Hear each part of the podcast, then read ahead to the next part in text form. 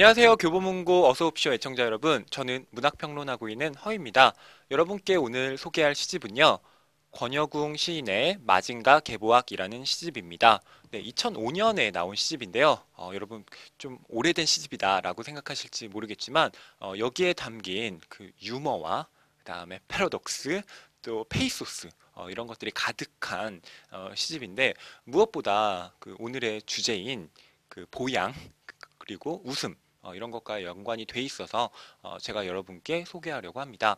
어, 이 시집에는 그 권혁웅 시인이 어렸을 때 어, 겪었던 좀 가난, 가난한 동네에서 살면서 어, 보고 들었던 자신의 경험담을 쓰고 있는데요. 그만, 그만큼 우리에게 주는 그 감동이 또 있습니다.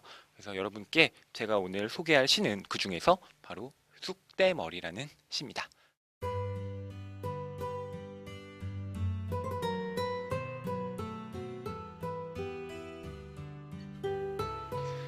쑥대머리, 권혁웅. 제가 다니던 삼성교회엔 유난히 쑥이 많았죠.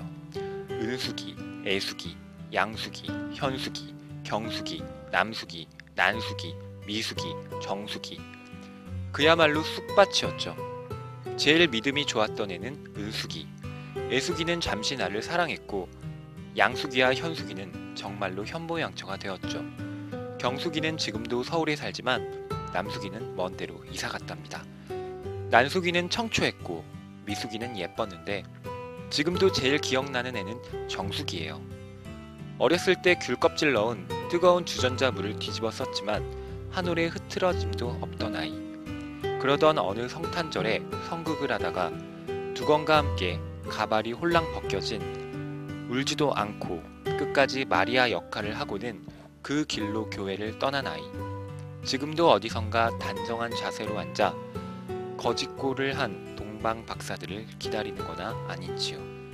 어, 여기 보면 지금 제목이 쑥대머리잖아요. 그런데 어, 자기 어렸을 때 그 여자친구들이 뭐 이름을 나열하고 있죠. 은숙이나 애숙이, 정숙이 이러면서 어, 언어 유희를 사용해서 이렇게 어, 재미있는 그 시적인 재미를 주고 있는데, 중요한 건 이 시가 그냥 단순하게 어떤 웃음만을 주고 끝나는 것이 아니라 어, 여기서 나오는 음, 그 정숙이 어, 그 정숙이가 어, 어렸을 때 그 화상을 입었는데, 그 아이가 이제 뭐 성탄제 때 연극을 했고, 그런 와중에서도 그 가발이 벗겨졌는데도 꿋꿋이 그렇게 연극을 하고 어, 다시는 이제 볼 수 없었다. 이러한 어떤 그 묘한 슬픔과 비극적인 정서를 여기에 함께 담고 있어서 어, 여러분들이 아, 웃음이라는 것이 어, 이렇게 어떤 비극과 결합이 됐을 때 어, 우리한테 주는 어떤 어, 새로운 감정성 같은 것들을 느껴볼 수 있는 어, 시라서 제가 골라봤고요.